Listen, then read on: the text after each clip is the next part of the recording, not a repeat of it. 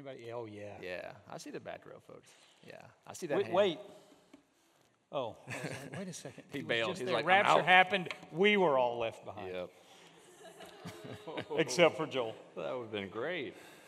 I mean, not For you. Yeah, for you. he didn't mean it. It was a joke. How are we doing? I'm great. You weren't asking me though. Yeah, I think like there are like eight people right here that are Yeah, awesome. right there. And Got a everybody thumbs else is, up. Yeah. Everybody else is waiting to see. Yeah, yeah. All right. Well, we are glad you're here. Uh, I'm Vic. This is Chris. This is Joel. Uh, and yes, all three of us will be uh, not at the exact Yeah. same time. Not like in talking. harmony. Sometimes yeah, every now and then. we'll be talking over each other, but we. This is how we work through books of the Bible most weeks uh, with a team. Um, and uh, we are in First Corinthians. And we are, uh, we're going to try something the next couple of weeks that uh, it may be a horrible experiment. But this is going to be a, uh, basically a two part sermon. So we're going to cover 8, 9, and 10. Yes, I said Yeah. that. It's because it's one big unit, right? And uh, I, I want to take a minute as we get started to kind of show you that and then um, get us in the text as quick as possible because uh, did I mention 8, 9, and 10? And you guys know, like the chapters. I mean, Paul didn't write like eight, nine, and ten when he wrote them. Just making sure we're on the same page about that. Like those That were kind of added later. So it's you know, That is correct. So, what, what's going on in Corinth is they have uh, somehow communicated to Paul some issues that they want some answers to. Right? So, they've either, written him a letter or he's gotten word somehow. And in First Corinthians, he's addressing those problems. And here's how you know that um, he's answering those questions. So, if you look at where we were last week, um, with the sexual immorality. If you just go back to 7, chapter 7, he says, Now concerning the matters about. So anytime he starts now concerning, he's answering a question, right? And so you know that section goes all the way until uh, he gets to verse 25 of 7. Now concerning. So he's changing topics and answering a different question. So when you get to 8, now concerning food offered to idols, which we, we, we've been waiting for this one. Yeah. Right? Uh, and so you don't get another now concerning until chapter 11, verse 2. Right? So 8, 9, and 10 are, are kind of dealing with the same issue, but there's a ton of stuff in there. So we're going we're gonna try to cover it over the next couple of weeks in a way that brings some unity to that issue of food offered to idols and um, hopefully some clarity. Uh, but I want to start, oddly enough, by going uh, back um, to chapter 6. Okay. Uh, yeah, I know it makes perfect sense, right? Um, really, one of the major themes that's that's coming out in 1 Corinthians is this idea of freedom. We, we talked about that a lot last week, and it's going to carry through uh, these three chapters and on into uh, the discussion on spiritual gifts. And, and really, it's the issue that seems to be underlying a lot of the problems inside the church of Corinth. And so when Paul, who is the apostle of freedom, he, nobody talked about freedom more than him. In chapter 6, if you'll remember this last week, I want you to see this. So in chapter 6, verse 12, when Paul says this phrase, all things are lawful for me, what, what he's saying there is, I'm, I'm free. I have the freedom to do these things, but not all things are helpful, right? and the all things are lawful is like an expression That he's- Corinth, the Corinthians would have used. That's a good point. yeah, point. that he's probably repeating that Yeah. has been used in the church already. and and Kinda so like an, I do what I want. Yeah, I'm going to do what I want to. Yeah, that kind of And thing. Paul says, well, you're right. You have the freedom, but it may not be helpful. And then he says a second time in chapter 6, all things are lawful for me, but I will not be enslaved. Like you may have the freedom to do it, but it can enslave you. Mm-hmm. All right? So that's that's one aspect of freedom. Now jump over to chapter 10. I want you to see this. So yours says enslaved. Enslaved. My my text says dominated. Dominated. The word means to be overpowered, to be like taken as a slave. Right, right, yes. So which it- is interesting because of the slavery, the, the redemption language Yeah. that he uses later. So in chapter 10, verse 23, I want you to see it again. chapter 10, verse 23, when you got it, say, I got it. I got it. That's four of you. Let's go. Come on, I'm in a good mood tonight. If you got it, say, I got it. I got There it. we go. Now we're here. Okay. Chapter 10, verse 23. All things are lawful, but not all things are helpful. Says it again, mm-hmm. Right? In the context of this whole food offered to idols thing. Then, for the second time, all things are lawful, but he changes it. But not all things build up. All right, so I I want you to hear this. There's, there's a way you can use your freedom that can enslave you, right? That, that's what he meant when he says, I will not be uh, enslaved, dominated. Mm-hmm. So when he, when he says all things are helpful, you have the freedom, but you can't, there's a way to use your freedom that enslaves you. Mm-hmm. There's also a way to use your freedom that enslaves other people.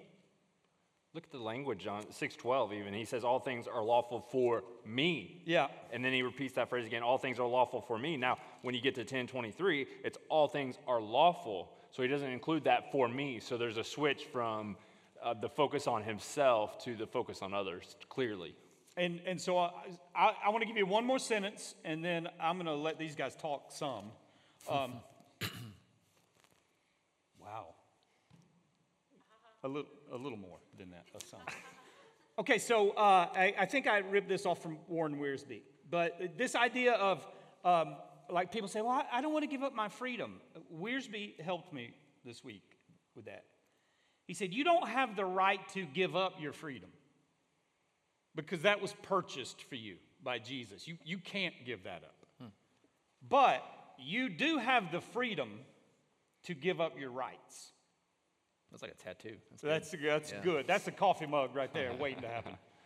All right, let me say it again. You don't have the right to give up your freedom because Christ has purchased your freedom. But you do have the freedom now to give up your rights. And that's really what we're going to be talking about tonight and next week as we work through this, this whole idea of food offered to idols. So, uh, Joel, what about food offered to idols? When's the last time you ate food offered to an idol?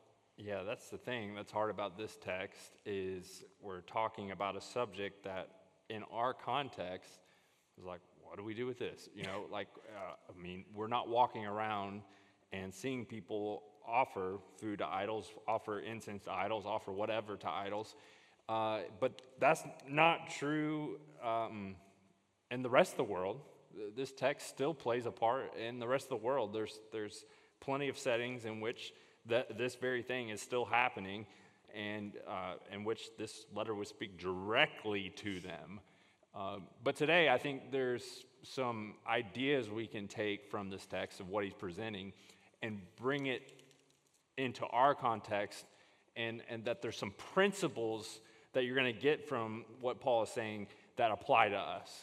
And you know, that's really an, an important point, and this was brought to my attention recently when I was trying to just, it was not in this text, it was something completely different, but I was trying to discern, like, why is this in the Bible? Mm-hmm. Because it was something that just didn't, it didn't make sense. It seemed completely unnecessary, unhelpful to me, and that's the key part, right? To me. Yes. And I was looking up, I think I, I looked up uh, maybe and asked Pastor John about that text, and one of the points he made, he said, it may not be for you. But there may be a tribe somewhere in Papua New Guinea. They may, may be a people group where this text is going to be the difference between them like getting it or not getting it. He gave the example of a tribe somewhere where like the genealogy was it for them. Like the genealogy showing the humanity of Christ and the deity of Christ, like that was the, the, the, the thing that clicked, you mm-hmm. know? And so just realizing, guys, that not to be so geocentric, ethnocentric, whatever centric when we're reading the Bible and say, oh, this, I don't see why food offered idols is that helpful to me. Like this may be the game changer for a people group that hasn't even heard this yet, you know? So just put that out there to start Yeah. with. But there is, there is a lot here, but that's also so important, I think, to remember. One of the funny stories just brought back from Asia last year when we were over there was uh, we saw this man come to Christ and, um, and believe in Jesus. And one of the first questions out of his, out of his mouth, like he says, Yes, I accept this Jesus. I'm going to follow him. I believe in him. I believe these stories. He said, Now, do I need to make an idol for this Jesus? Like, should I go make and set up an idol for him? It's, it's so in his context as a Hindu, it was like, okay, now how does this make sense? So you could read this chapter in those new churches that are popping up in the area in which we're working, and, and it's gonna like really like uh, apply to, to their lives. Yeah. Right. And so, all right. So let's let's jump in here. Yeah. Uh, chapter eight, uh, verse one. Now, concerning food offered to idols, we know that all of us possess knowledge. This knowledge puffs up, but love builds up. If anyone imagines that he knows something, he does not yet know as he ought to know. But if anyone loves God, he is known by God. So you notice right there, I mean, this is another one of those places where you see Paul making this comparison that, you, would- that is not what you would automatically think, right? Like, because what does he do here? He, he says, um, if anyone imagines that he knows something he doesn't yet know, but if anyone loves God. So, like, imagining you know something is, is contrasted against loving God, right? Like, it's, it's an interesting thing. But what's, look at what's happening here. I mean, he's again, what, is what does he say? He says, knowledge puffs up. Okay, and that doesn't mean like pretend to be dumb or don't learn things. You're all at University of Georgia. You're learning things. It's okay to be smart, to learn stuff. That's not what he's talking about here. But this thinking you know something, this idea of just arrogance, right? Which I, I was looking up references to arrogance in Scripture and just seeing what does God think about the arrogant. And the first one that popped up was Not a like, big fan. It's an abomination, which is just a fun word because you think snowman, the abominable snowman, and then arrogant people, right? It's just, it's an abomination to God. Um, all I could think about was my son. I have a nine-year-old who thinks he knows. Like he'll tell me, like after a math oh, class, Papa, so I know everything about math. Yeah. Like he Well, he is said that. He said that to me. I know he's not, but we do the same thing. Like we think we think we know. And this arrogance is shown as this opposite to loving God, right? It's pretty much saying to God, like, yeah, I don't actually need you because I, I got this. Like, I understand this. So, so mm-hmm. see that before he even dives into answering, he gives this big warning, right? He doesn't start with, okay, food offered to idols, here's what you do, here's what you don't do. He says, before we even go there, let's talk about knowledge because it can puff up. It can be dangerous, right? Is knowledge bad? Is that what he's saying? No, would be my answer, but No, it's Paul. Eh, no. Right? If you read Paul, When does it go bad? it goes bad when it's, when it's used without love. Yep. Right? You can, you can, um, there are really arrogant, um, unloving people that are very smart. And you probably right now have a top three list in your head. Uh, I know I do. Um, I'm and if one of them is them. sitting near you, like don't look at them right now. In this, I'm praying for you all right now. Yeah. um, but what Paul is saying is look, look at it. Knowledge puffs up, but love builds up. And, and this whole idea of building up others is going to come back over and over again.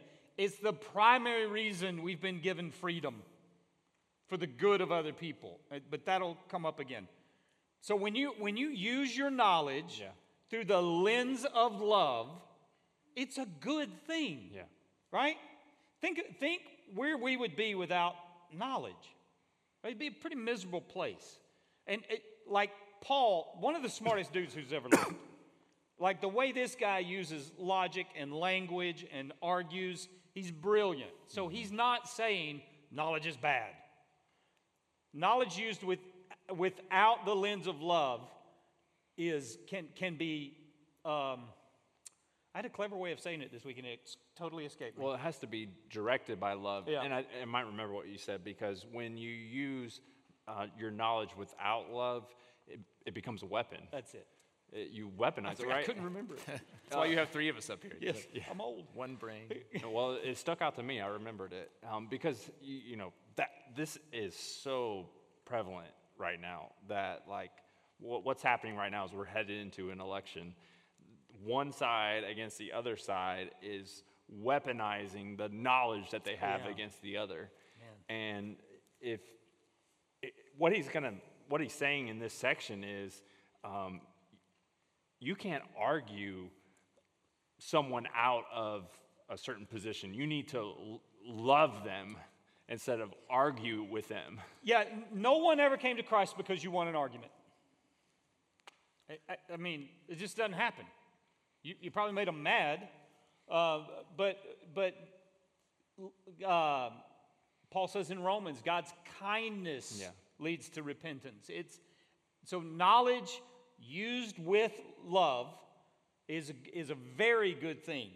Um, it's interesting to me. So when he says, um, we, I think we need to talk about what it is we know, right? Because he says we all have this knowledge. Yeah. So um, you, you guys are smart guys. Help us. What, do, what is it we know? We, what is he saying? We all have this knowledge. Yeah, what he's about to say here. Well, and that is? Okay, here we go. Therefore, is this, the, is this where you're trying to go? That is where I'm trying to go. I'm not reading very good tonight. All right, verse 4. Therefore, as to the eating of food offered to idols, we know that an idol has no real existence. So, you know, you could even underline where he says no, so you can follow along with where he's saying, here's where the knowledge lies. That we know that an idol has no real existence, and that there is no God but one. For although there may be so called gods in heaven or on earth, as indeed there are many gods and many lords, in quotations, yet for us there is one God, the Father, from whom all are all things, and for whom we exist, and one Lord, Jesus Christ, through whom are all things, and through whom we exist. That's what we know. Yeah. Anything to add, good sir? Um, so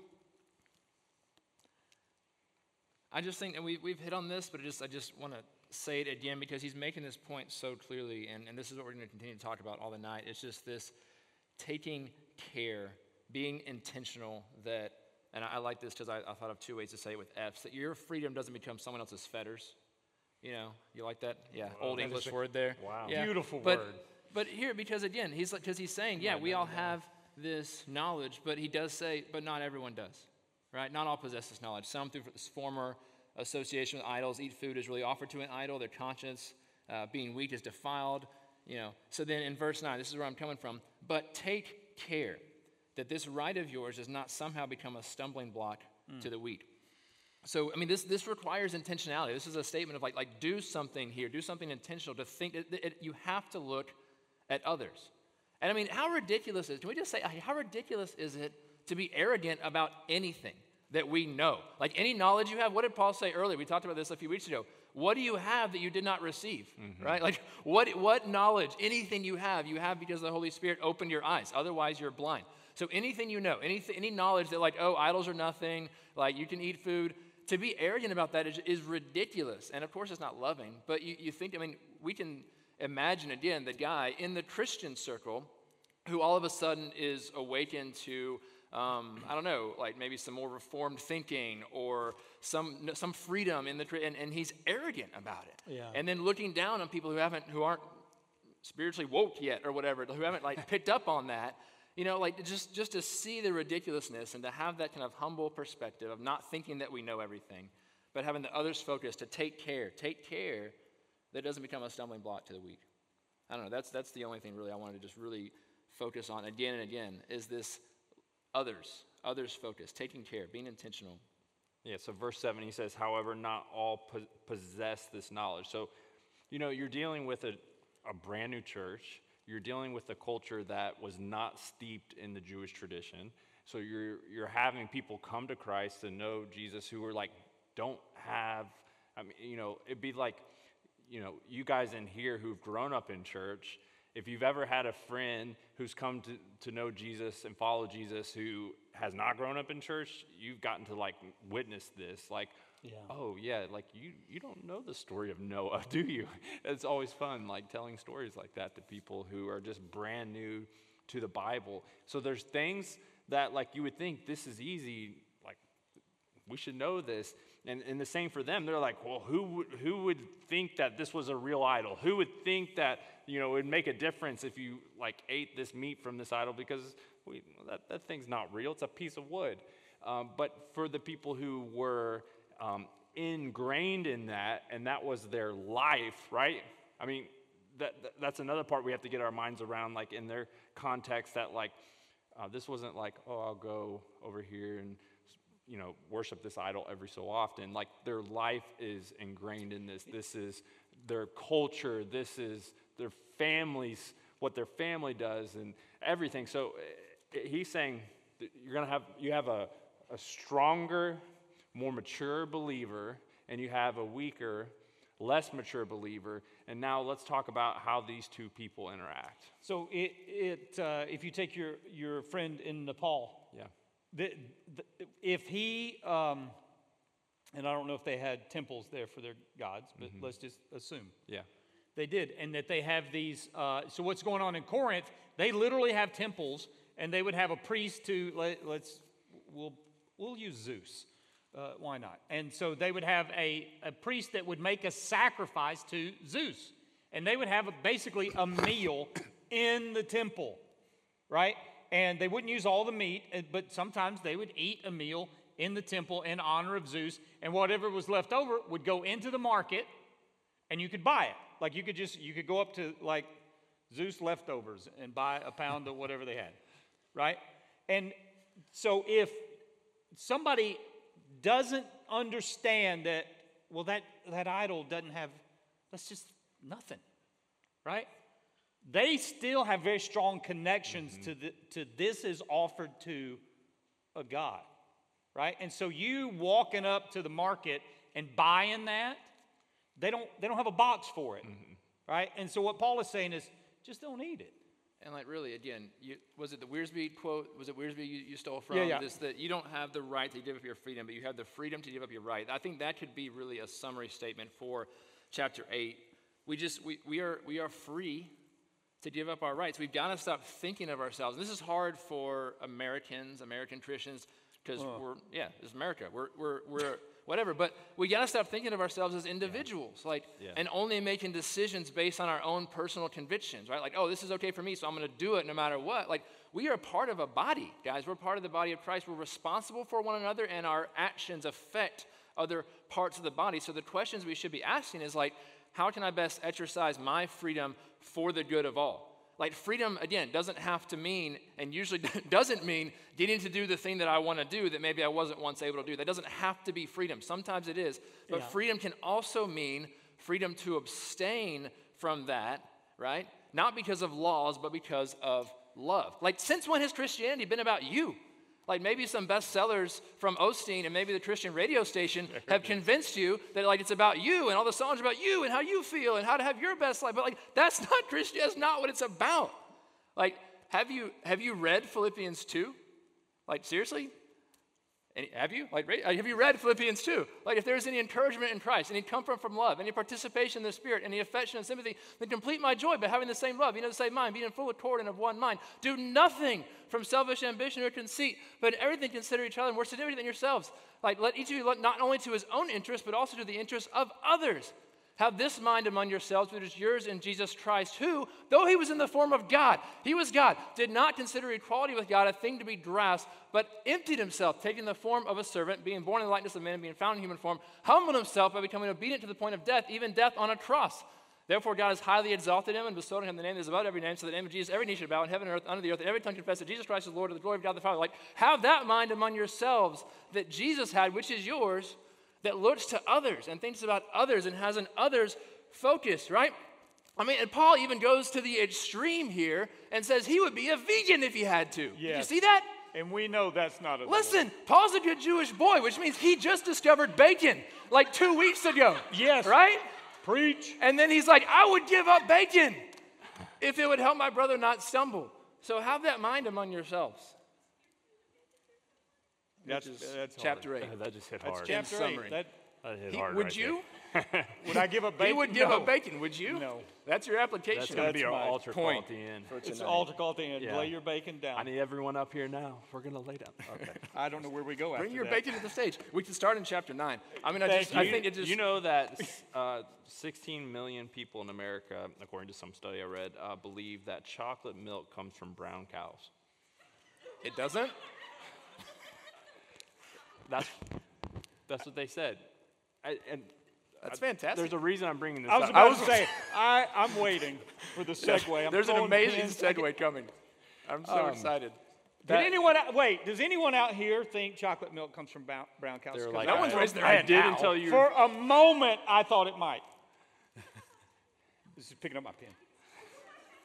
But Uh, please. even when someone is wrong in their belief, even when someone has the wrong set of beliefs, there's nowhere in here that, that Paul says, okay, great. Your, your job now is to argue with them until they get it right.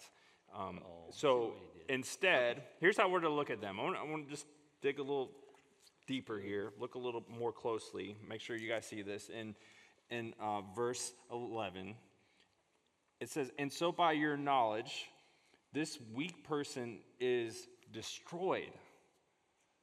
And look, look how this person is described the brother for whom Christ died. Thus, sinning against your brothers and wounding their conscience when it is weak, you're, you sin against Christ. So, the issue here that, that probably um, we miss a good deal is when we think, oh, it's, it's not that big of a deal to argue right now with this brother or sister in Christ that I have. You know, like they're wrong on this issue. I know they're wrong. And, and it's not that big a deal for me to, to go against them or to, or, or in this particular uh, setting, what he's saying here, to, to maybe lead them into an area that's, that's going to cause them to stumble when he is he puts it in the starkest terms possible that like this is first of all we need to see them correctly that this is someone who christ died for. Hmm. And if you guys remember when we were in chapter 6 it says that we're temples of the holy spirit. So th- there's no temple of the holy spirit that's unimportant. Here's here's our brother or sister in christ who christ died for and we have the, this obligation to them because they could literally be destroyed. And not only that, but when we sin against them, we're sinning against Christ. Hmm. So let's, let's frame it in the, these terms that, that Paul does. And, and ultimately, if you win the argument, so what? So what? You're puffed up. Yeah. Good for you. Chapter 9. Chapter 9. So I here he rolls into. we're actually in chapter 9. Yeah, we're doing it. We're going to go. He really he starts rolling into all these kind of rhetorical question arguments, uh, kind of to, to make a point. Coming out, of, it's in the same context, right, of uh, of the food offered to idols, but. Uh, more about this idea of, of our rights, you know, and, and I'm not going to read all of it, but he's just like, Am I not free? Am I not an apostle? Can I not have a wife? Can I not take money for what I do? Um, can I not do all of these things? Don't I have these rights? Like, isn't it okay that if we do this uh, work, that we can reap material things from it? And If- uh, just to drive the point home, Paul uses 12 illustrations in this chapter, yeah, right? 12 examples of if somebody does this, they get this. Mm-hmm. It- Pa- Paul is driving home the point with a sledgehammer Yeah. right here. He's like, I could totally and Yes, be completely am- I am justified. like, I love how he starts. Am I not free? Yeah. Am I not an apostle? Have look, I have seen Jesus. Mm. Yeah. Right? Like that's enough there. But he keeps going. He keeps going. All to the point of saying in verse 12, nevertheless. So I, he, he like lays this huge foundation of like, listen, if like whatever you want to throw up against me, I have the right to do this thing. But nevertheless, we have not made use of this right, but we endure anything rather than, hear this, put an obstacle in the way of the gospel of Christ. So this is one of those situations where you just you have to start with the why because the why matters so much. Mm-hmm. Because here and elsewhere Paul is asking us to join with him in some of the things he's abstaining from, some of the choices he's making, right? I mean, later, it- I guess it's verse 1 of chapter 11, um, he says, Imitate me as I imitate Christ. Like he's saying, Right. I'm doing this and you should too. And so if we're going to buy into that, then we have to know, okay, why? Why is he doing this? And he starts to establish it here by saying, right there, um, so that I don't put an obstacle in the way of the gospel. Like all of this is for that purpose. Later, he'll talk at length, and we'll talk more about that in a minute, about if we get there, about becoming a Jew to the Jews, a Gentile to the Gentiles, to win some, save some, right? Like he has a per- he knows what he's doing and why. And again, this is freedom. We keep going back to this. It probably sounds like we're like saying the same thing because we are, but also because Paul keeps saying kind of the same Yeah. thing. Like knowing what you live for is freedom. Think about that kind of existential question that everyone kind of comes to college or maybe even out of college is still asking, like, why am I here? Like, what, what am I here for? What is life about, right? Like, what is my purpose? Like, so see, see the freedom in knowing why you're here, knowing what your life is for, knowing what gives you purpose, and then actually making every decision based on that. Like when it comes to these questions of, for here it was eating food offered to idols or taking a, a wife or getting paid for your work, like those are the examples. But like for any decision in your life, you can base it on this knowing why you're here and having complete freedom to not have to wonder. Just like, oh, I'm here for this, for the advancement of the gospel, right? And if you see this, then like, here's the other thing every decision matters. Every decision is actually kind of important. Like from what kind of meat you eat to what you do for a living to who you marry to how, you how you spend your free time. Like all of it matters and can have real eternal gospel purpose. And then when you like start living that way and see every aspect of your life that way, then I believe Paul is saying you're actually free. And if you remember when we started, that Paul, one of Paul's primary arguments early on is that the central message that he has is the gospel. Mm-hmm. Remember in chapter 2, when I came to you, I decided mm-hmm. to know nothing Yeah. but Christ and Christ crucified. And so from that point on, Paul begins to deal with issues in the church. And all of the issues that pop up are because people are abusing their freedom, right? If you go back and look, I, it, this just occurred to me. The, the sexual immorality, uh, lawsuits, uh, all of that is, is somebody saying, Well, I, I'm free. I can do whatever I want. It's an abuse of freedom. And, and what Paul is saying is ultimately what that will do is it will damage the gospel witness. And, and I, I want us to like land the plane tonight right here. Um, I, I want to I want to get just a quick thought from each one of you about when Paul says this phrase. We have not made use of this right. That, that's the right he has, uh, basically to to demand. Uh, he's talking about they're getting paid, basically. But he said, I, I have not laid claim to any of that, but I will I would endure anything rather than put an obstacle in the way of the gospel of Christ. Wh- Why is that such a big issue for Paul, and, and what's the application point for us as we think about our freedom and how it relates to us taking the gospel to people that don't have it? Chris goes first.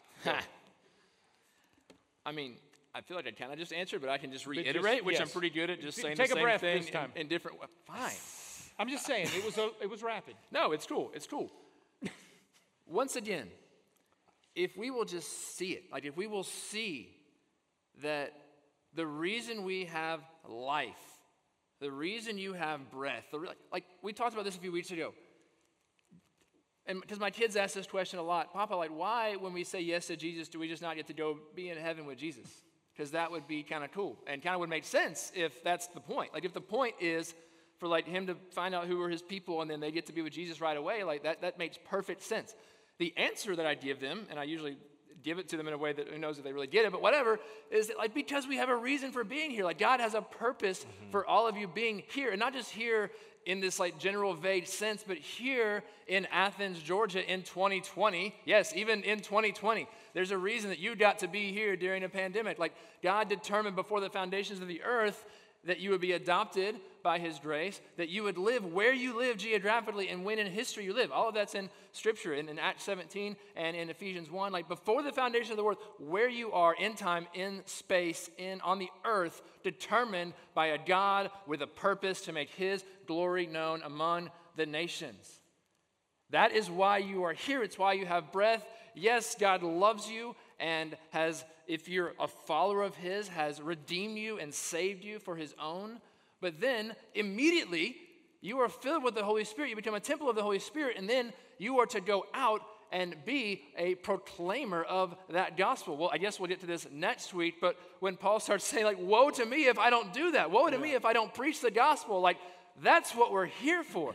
So the reason that Paul is making such a big deal about putting an obstacle in the way of the gospel is because that would be putting an obstacle in the way of the reason we're here, of the purpose for our life, right? And we can get, can't we just get so distracted with other things?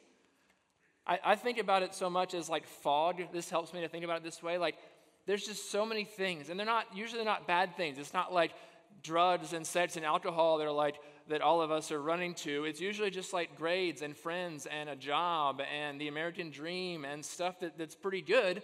But we get focused on that, and this fog settles, and we're like, yeah, I guess this is life. I guess this is what we're supposed to do. Get a good job, marry a good girl, live nice, raise good kids, and then go to heaven. And that's it. And then every now and then something happens that burns the fog away, and you see clearly Jesus Christ. You see clearly eternity, gates of splendor, and you see clearly those who are headed for a Christless eternity in hell. And you realize, oh, like there's something we're here for. There's a war, there's a battle. Like Elisha, when his servant got to see for just a moment the armies of fire, like spiritual armies that were there. Like there's this unseen world that the Bible says is more real than what you see, right? There's a more real world that you can't see. And every now and then, something burns away that fog and you see it and you're reminded that's what I'm doing and that's why I'm free to abstain from this and not do this and do that instead so I don't put an obstacle in the way of the one thing I'm here to do. Because if I get to the end of my life and I look back and I'm like, dang it, I didn't do like the one, I had one job to do. I didn't do it. Like, I don't want to end that way. So that's my answer. Amen. I don't know. I was strong. Amen. I, I think when we run into this text, it, it should cut a little. At least it does for me because uh, Paul's all about this discipline thing. Mm. You know, every athlete exercises self control in all things. They do it to receive a perishable wreath, but we an imperishable. So I do not run aimlessly. I do not box as one beating the air, but I discipline my body and keep it under control, lest after preaching to others, I myself should be disqualified. We have used our freedom to like really like what do we actually deny ourselves right i mean if if we want to go out to eat we want to uh, pursue this person if we want to pursue this type of career it's so uh, so odd to see someone actually deny themselves in some way and so when we read paul in these letters we are like what is deny ourselves, exercise self control. What does this? What does this mean? What does this look like? And Vic turned a phrase this week that was so good. Uh, he probably stole it from Warren Wiersbe, but I probably stole it from somebody. Yeah, nothing new under the sun. And I, I, may be stealing from you right now, but you can just reiterate no, it go. again. True freedom is joyfully submitting to the rule of God. So we will be free people when we're living under the rule of God. But there's a rule there. There's a way of life in which we will, because we're still in this world, like Chris was talking about, because we're still here and there's still an enemy, we're going to have to live counterculturally. We're going to have to set some things to the side. We're going to have to say no to some things in order for what Paul says it's so worth it to do it for. And that is because that in my preaching I may present the gospel for your charge, so I may not make full use of my right my gospel. He says I do it for the sake of the gospel that I may share with them in his blessings. And he's, he's like, this is my, my reason for doing this. This is my reward that we receive this imperishable crown. That there's something bigger out there Again, I'm just kind of saying what you were saying. I did nothing new. That that like is worth it. So let's give up our rights. Yeah. And let's love well so that we can, like Paul say, like, look, we, we've lived a life that we haven't become disqualified. We've lived a life focused on others so that so that like we can receive this crown. And ultimately, um, that, that idea of, that was after an entire day of just being locked in the office trying to figure out what Paul was saying, of basically coming out with one sentence of, um, yeah, I'm slow. Um, but that really is the, this idea of freedom is joyfully submitting to God and His rule and, and expressing that freedom uh, in, in the, in, in the God centered service to other people. Um, the, and, and Paul's a broken record. He's, it's all he talks about. And um, C.S. Lewis, one of my favorite C.S. Lewis quotes, and you, like if you keep coming, you're going to hear this a lot. But C.S. Lewis once said, the, the bane of modern preaching is the fear of repetition. So we're not afraid to repeat it. So Can you say it again? the bane of modern preaching is the fear of repetition. I see what you did. Yeah, yeah, yeah. I don't know if anybody else caught it. It's very clever. Uh, but we're gonna. So we we are completely out of and over time. So we're we're gonna stop somewhere in the middle of nine there, and so you got to come back next week to see how it ends. Right. Uh, Cliffhanger. it'll be very similar to this evening. Uh, let me pray for us. And um, thank you guys for giving us uh, your Sunday night. It means a lot to us. Father, thank you for um, just your word. And, uh, and, and it really is, as Joel said, it, this is, uh, there's some edges on this. It's not soft and comfortable.